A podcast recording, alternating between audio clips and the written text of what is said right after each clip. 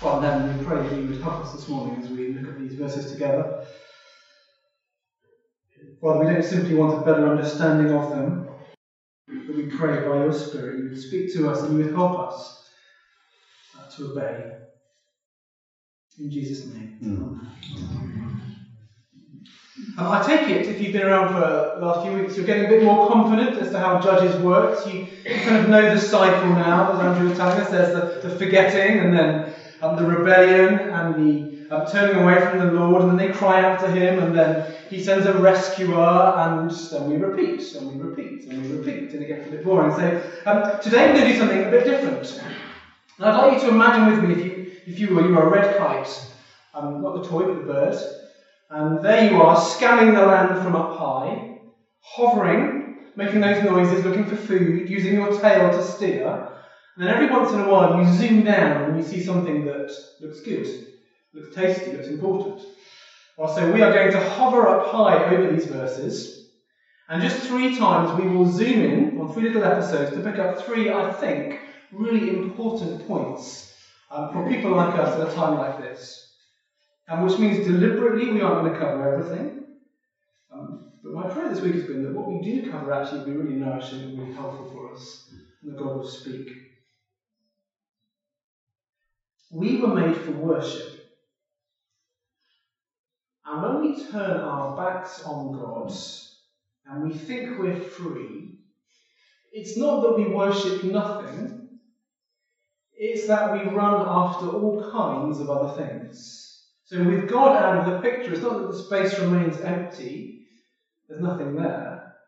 It's just that lots of little small g gods slide in for us, and good things become ultimate things, and they capture our hearts and they capture our attentions. Martin Luther put it, we are, uh, from birth, our hearts are little idol factories. And I think we've seen something of that over the past few weeks in Judges, and we see it this week as well. It's there again in verse 6 of chapter 10. So again, the Israelites did evil in the eyes of the Lord. We're familiar with that. They served the Baals and the Ashtoreths, and the gods of Aram, the gods of Sidon, the gods of the Ammonites, and the gods of the Philistines. I'm going to linger here for a bit because I think getting to grips with this idea is hugely contemporary and actually really good for us to help us understand ourselves and our own tendencies.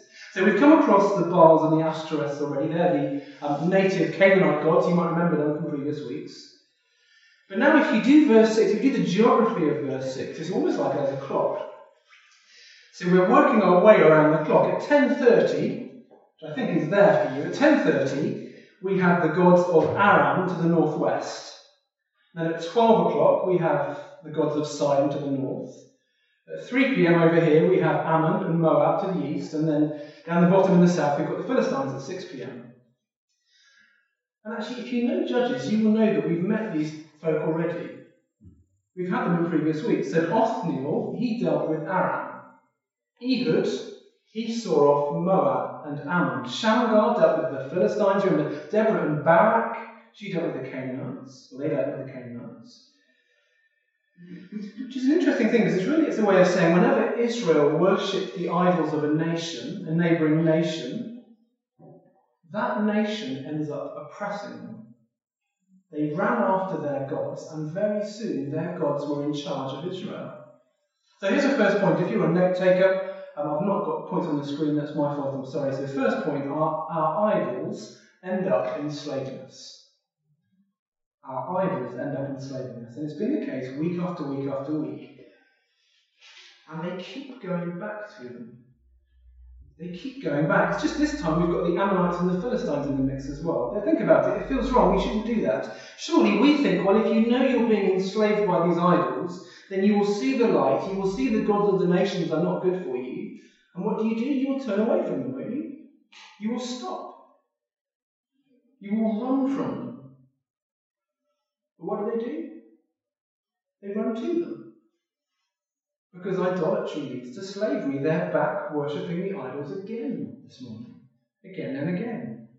In chapter 3, the Ammonites had oppressed them and beaten them up. But what are Israel doing now? They're serving them again.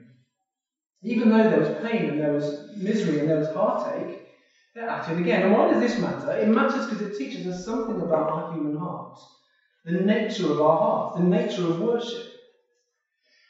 And it's easy to kind of look down our noses and touch at them and call them primitive and a bit silly. But don't we do that? Or don't we think, well, that idol, it, it didn't satisfy me that time, but maybe I have another go, get a bit more of it, and then I will be satisfied, then my heart will be happy. We just get a bit more of that thing, then I'll be okay. If I just had a bit more money, you know, then, I mean, it's not an idol, of course, but if I just had a bit more, a little bit, then I'm sure that would make life a bit easier and I would find comfort and I would find joy. And, and how much is enough, Dan? Just a little bit more. Or family. Family is complicated, isn't it? If I just had a slightly better marriage or slightly nicer kids, then I would be happy. But family is not made to be worshipped. Family is not the answer. Family is not what it's about. It never quite works. It's never quite enough. And God's people go back to the same idols again and again and again, not learning the lesson, and we get fools, and then they're a mirror for us. And we thought they would bring life and freedom, and they end up just bringing us slavery and oppression. And then it's striking, what does God do in verse 7 for his wayward people who keep running after their hearts? What does he do in verse 7? He gives them what they want. He gives them over to the things they've been longing for. He became angry with them. So he's got a long fuse, but he still has a fuse. He, he became angry with them and he sold them into the hands of the Philistines and the Ammonites. Do you want the gods of the Philistines and the Ammonites? Okay. Off you go. They are all yours. And you are all theirs, he says. Maybe you remember at the start of Romans 1, a similar thing goes on. At times, God hands his people over to the thing that they want. He gives them, He gives us our desires. Which means the judgment for idolatry at times is idolatry. And it doesn't take much, does it, to see how that applies for us. Maybe it's a few thousand years later, but the human heart has not changed. We, we still worship, we still run after the things that we think will promise us life, that they will give us joy and salvation and peace and security and comfort. And, and we scrimp and we save and we hustle and we stress just for a bit more money, but it's never quite enough. It's always elusive. You grab it and it's gone. And it always begins to feel like, actually, I'm not so much in charge anymore. It's my the money that's in charge. My desire for money is in charge, and it shakes me. It, it shapes my heart. Or we can just pile on the hours, because then we can get the promotion. With the promotion might come security or control or, or goals achieved, or my parents will be proud of me, or whatever it is. And maybe you get the promotion, but you don't quite feel like security or control. It almost feels like the job is in charge and not you. Or whatever it is. Time at the gym. Safety. That's an interesting one for our day. Mm. Or health or the curation of an identity on social media, or the grades as we study, or the ladder at work, or whatever it is. And of course, we're the one calling the shots, aren't we? I mean, I'm in charge here, and then sometimes it feels like we're not. And actually, we thought we were free, but maybe we're not so free, and our hearts are running after these things again. And I, I thought I dealt with that last year, but it's back again. You see it obviously with the, the alcoholic, with the drug addict. I think you see it with these things. I think phones. I mean, you don't believe me, try and put it down. Leave it alone on your day off. Don't touch it. And you feel yourself twitchy, like, oh, I can just check an email. Just going to check anyone's message me. But I wonder if they're a bit of a kind of graphic illustration of what some of this looks like in our hearts. Or maybe for you, I don't know, comfort or acceptance or security or power or control or something, and our hearts chase after them, and only we just have them for a little bit, and then, we end up being given over to them. And we thought we were running after them, but it turns out they grabbed hold of us. God's people once again running after the idol that didn't satisfy last time, It's striking to me as well, if you look down, that God doesn't rescue them straight away. They cry out in verse 10, but it's not until verse 16 actually that help comes. And it seems as if it seems as if initially they were sorry for the outworking of their sin. They were sorry for the consequences of their sin and their rebellion, the pain, the frustration, the slavery. They're sorry for that. But actually, not for the actual sin. Not for the way in which it's affected God in one sense. And when they finally get that, then finally the Lord steps in and he rescues them. So that's first point. We've zoomed in. We are the red kite that's zoomed in, proverbially. And we've seen something of the kind of mess and the predicament that once again God's people have got themselves into. These hearts that worship run after the wrong things. Let's go back up and zoom in again on our judge. Um, the judge for the day, he's a, the rescuer that God sends is, is not much to look at. He's not our standard rescuer. In fact, as you move your way through Judges, it gets more and more chaotic. I think the interesting thing, though, is that God seems to prepare and raise up the right kind of judge for the right moment. Even if he's messy, even if he's dubious and morally ambiguous. So, if our first point is something to do with idols end up enslaving us, the second one is God prepares his people for the tasks he calls them to. So, what about Jephthah? Let me read from 11 1 to 6. Let me read it again, see if you can um, latch onto a few key points about him. Jephthah the Gilead was a mighty warrior. His father was Gilead, his mother was a prostitute. Gilead's wife also bore him sons, and when they were grown up, they drove Jephthah away. You're not going to get any inheritance in our family, they said, because you are the son of another woman. So Jephthah fled from his brothers and settled in the land of Tob, where a gang of scoundrels gathered around him and followed him. Sometime later, when the Ammonites were fighting against Israel, the elders of Gilead went to get Jephthah from the land of Tob. Come, they said, be our commander so we can fight the Ammonites. Okay, what do we see of Jephthah? He's in the spotlight, he's an interesting one. He's damaged. He comes from a broken family, he's a, a bandit, it seems. We, we don't even know his mum's name.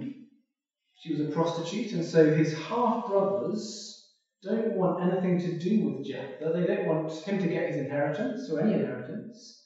And so they get rid of him. They reject him. He's unwanted. There are parallels with Joseph in Genesis. He's driven away, cast out like a criminal. But he seems to find a new family, and his new family seems to be a gang of scoundrels. I think he seems to be the boss. He's some kind of crime lord, basically. He is not the kind of person you might expect God to raise up as a judge for his people. And so when the elders of the people come knocking on his door, asking for his help, he's doubtful. He's doubtful because they only really want him because he's a mighty warrior. So, well, who else can we ask? I mean, he's. Hey, maybe we should try Jephthah, but we burn our bridges. No, let's go anyway. And they do. They're in a spot of bother with the Ammonites, and so he's persuaded to come and help them. And it turns out he's not just a military leader whom the Lord will use to deliver them, but if he succeeds, he will rule them long term. So he's kind of back into the family again, back into the people. And it's striking because Jephthah does start off pretty well, I think. It's a bit surprising. We might have expected him to be proverbially all guns are blazing, comes in trigger happy, ready for the fight. Come on, guys, let's be having you. Um, the mighty warrior, verse 1. But it's striking, instead, he seeks a peaceful resolution at the beginning. Seems to be wiser than we think. He has this conversation with the king of Ammon, and he's got a three pronged argument um, that he tries on him. He appeals to him historically, theologically, and legally. So, historically is from 15 to 22. Essentially, the argument is Israel won this land by contest from the Amorites. It never belonged to the Ammonites. They have no historical right over this land. And so please would you leave? That's historically. Theologically, I wonder if his reasoning is a bit questionable, but in 23 to 24, he says, God has given us this portion of land, it belongs to us. It's not, it's not for you. And then legally, in 25 to 27, he says there's a precedent here. The king of Moab didn't attack Israel, neither did the Ammonite ancestors, so why would you be doing this now? He tries to persuade him not to come and fight. Mm-hmm. Let's just pause there because Jephthah, I think, is, is not simply that the Lord made the most of a messy situation. He didn't just kind of raise up Jephthah despite his background. But I wonder actually if it's more that he is prepared for this role. He is prepared through his messy background to be the kind of judge that the people need at this point. Does that mean that it was wrong for the brothers to disown him and get rid of him? Yes. Just as with Joseph.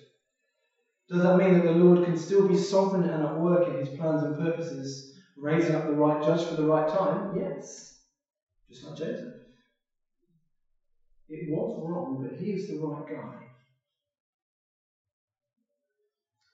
I was reflecting this week, I think if I was to make a film of Jephthah, quite a good film, um, I reckon you would start in the middle here.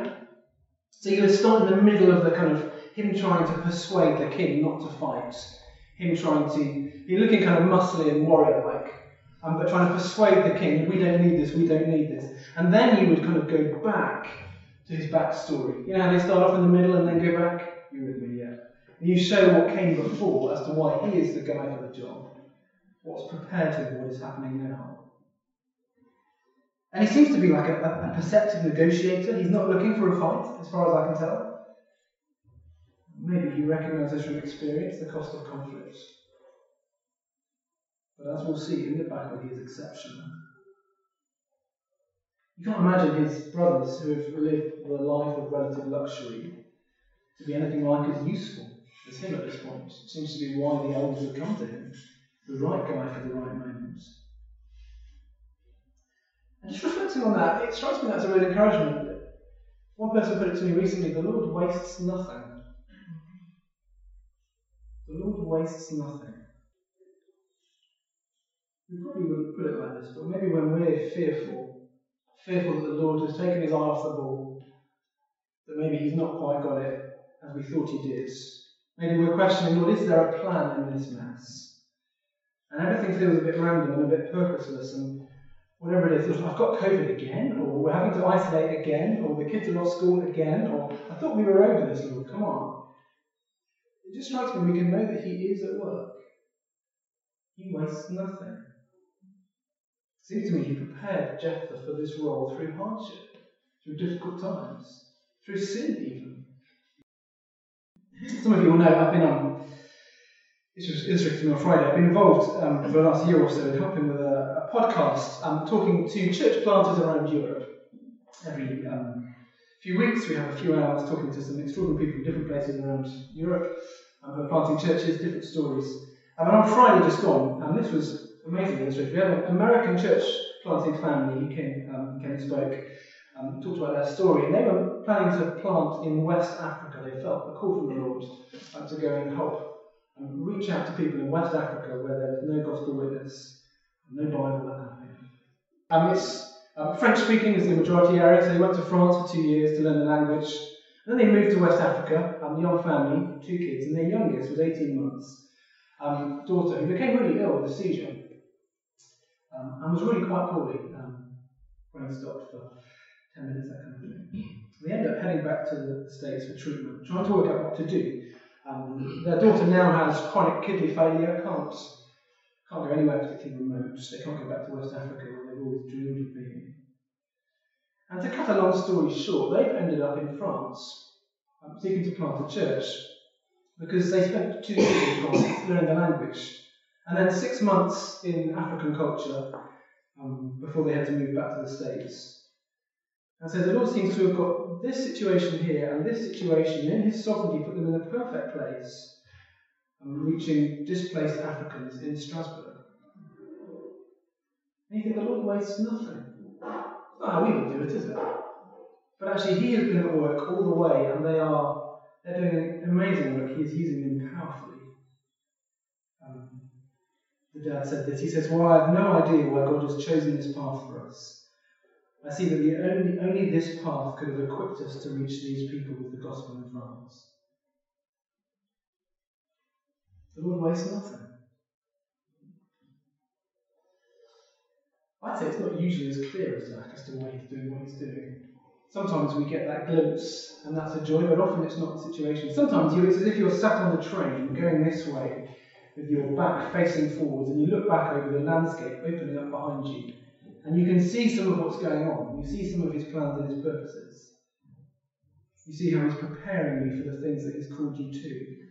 Your backgrounds, your experiences, your strains and your stresses, your messes and your burdens, and even your pain and your suffering, your frustrations. But he wastes nothing. Isn't it striking how he prepares Jephthah through a difficult childhood, preparing him to be the judge they needed? I take it he's preparing me, preparing me for the task that he's called us to. And when you look at your life and think, well, have you really got this, this plan sorted? Because it doesn't quite feel like it. Things haven't quite worked out. It's, it's not really the way it was meant to be, actually. This wasn't my idea. Don't worry. Keep going. Trust me. I've got you. Yes, it might be hard. Yes, it might hurt. But this is all part of my plan. So here we have Jephthah. And at this point, it kind of feels okay. And then our third, zooming in, is you see him making an awful decision. Awful decision.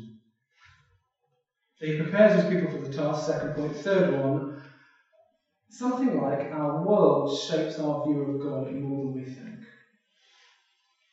Our world shapes our view of God more than we think. he makes what we might simply call a stupid vow. Let's not make it look nicer than it is. Pick up in verse 29. And the Spirit of the Lord came on Jephthah. He crossed Gilead and Manasseh, passed through Mizpah of Gilead, and from there he advanced against the Ammonites. And Jephthah made a vow to the Lord If you give the Ammonites into my hands, whatever comes out of the door of my house to me when I return in triumph from the Ammonites will be the Lord's, and I will sacrifice it as a burnt offering. And if only he had stopped at verse 29. You see, God equips him for what he's called him to. The Spirit of the Lord comes on him. Under the Old Covenant before Jesus, God's Spirit is usually poured out on specific people at specific times for specific tasks. He equips them. He provides what his people need, and he always has done and he always will do. He helps us so we, be, we can be faithful to him. And so verse 29 is enough but then verse 30, stupid vow. Why does he do it? Huh. We don't really know. The assumption is he, he's expecting an animal to come out of his front door, although that's weird. Why would there be animals in the house? People don't know. Maybe a slave, even? Not sure. But then after the successful battle, he arrives home It's the film of Jephthah's life, and it's almost inevitable, isn't it? You read verse 30 and you think, that clever? That's not going to work out well. You can feel it coming. And his only daughter walks out the door. And it's horrific. And we don't know why he did it.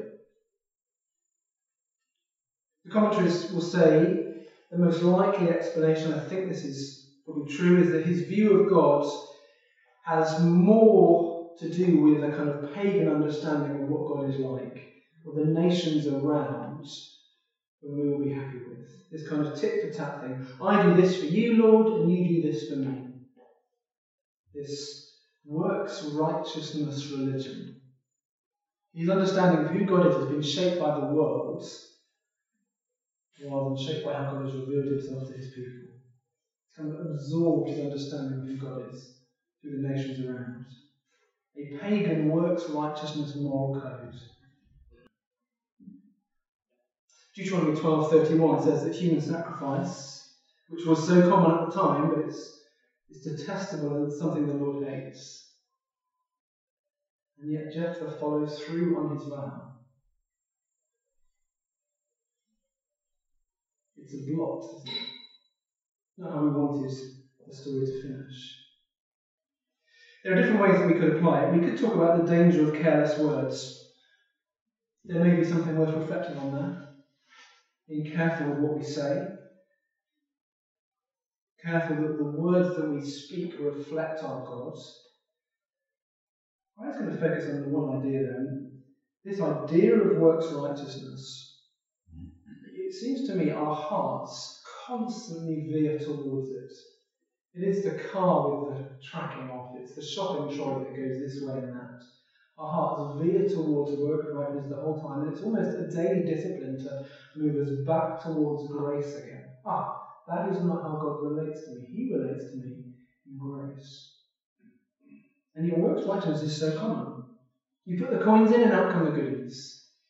You do the praying and out comes what you want. My Lord, if I do a quiet time for 45 minutes this morning, please can I have this? Or please can this go well? Or please can I get this raise at work? Or he becomes almost like a heavenly pinata, and if we whack him hard enough, then we'll get out. He will reluctantly give us what we're after. Press the right buttons, out pops the goodies. But that's grace. As he relates to you by grace. You are joined to him because you are joined to Jesus. And so he loves you. You have a heavenly Father who is generous and good and kind. You don't need to and you can't earn his favour. But there is something hardwired in us. Almost the default setting of our hearts is towards this idea of works righteousness, I think. Is it just me? Go. A few shakes, thank you. I'm talking to myself, that's fine. We don't like grace, do we? It challenges our pride. It makes us feel like we owe something. It makes us feel um, weak or ashamed we were talking earlier with the Londons this week, it's much, much easier to, to help people than to ask for help from people. We don't like grace. Our God is kind to us and He is committed to us and He loves us. And we don't need to earn it or press the right buttons or do the right things. He relates to us by grace. And our danger is almost by osmosis or just this default heart setting that we keep veering towards, I must do this to get this. If I do these things, then I'll get what I want.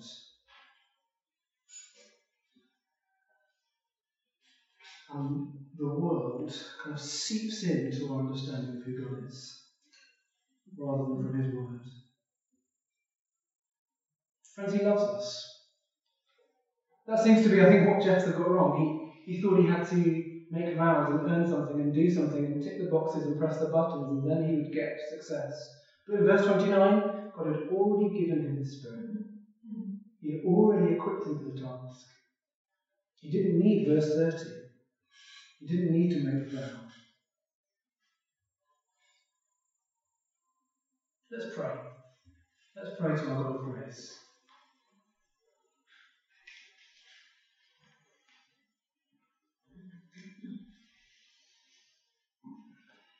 There's so many things in this passage for us to, to chew over and reflect upon. We thank you.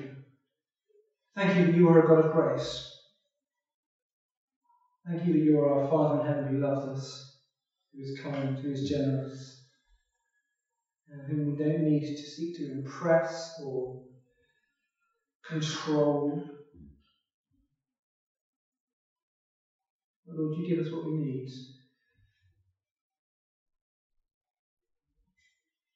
Help us when our hearts do veer towards seeking to earn things. Help us daily to remember that you are a God of grace. Would that be a corrective? Lord, we're sorry for when our hearts run after other things, like the Israelites. We're sorry for thinking if we just have a bit more of this thing, then I will get what I need or want or find salvation or joy or satisfaction. Lord, wake us up.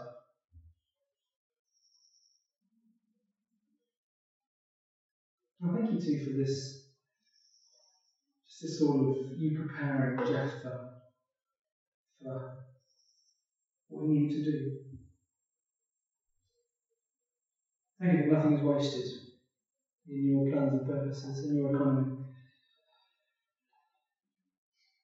Lord, shape us, draw us back to yourself. Captivate us afresh with the truth of the gospel.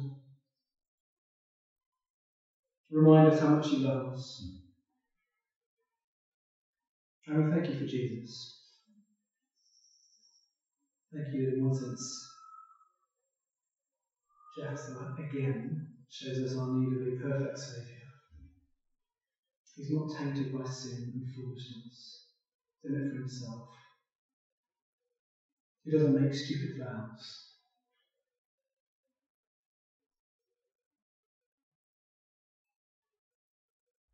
Thank you Jesus.